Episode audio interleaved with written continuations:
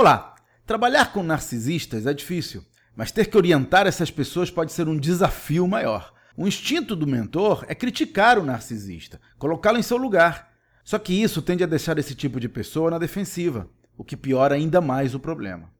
Nesses casos, a minha recomendação é você tentar usar a empatia em vez da crítica. O narcisismo muitas vezes é produto da insegurança, e a solução é elevar a autoestima da pessoa, não reduzi-la. Diga coisas como: Nós temos sorte de ter você por aqui. E explique alguma contribuição positiva dessa pessoa. Assim, você ajuda a diminuir as defesas e abre a porta para um diálogo mais construtivo.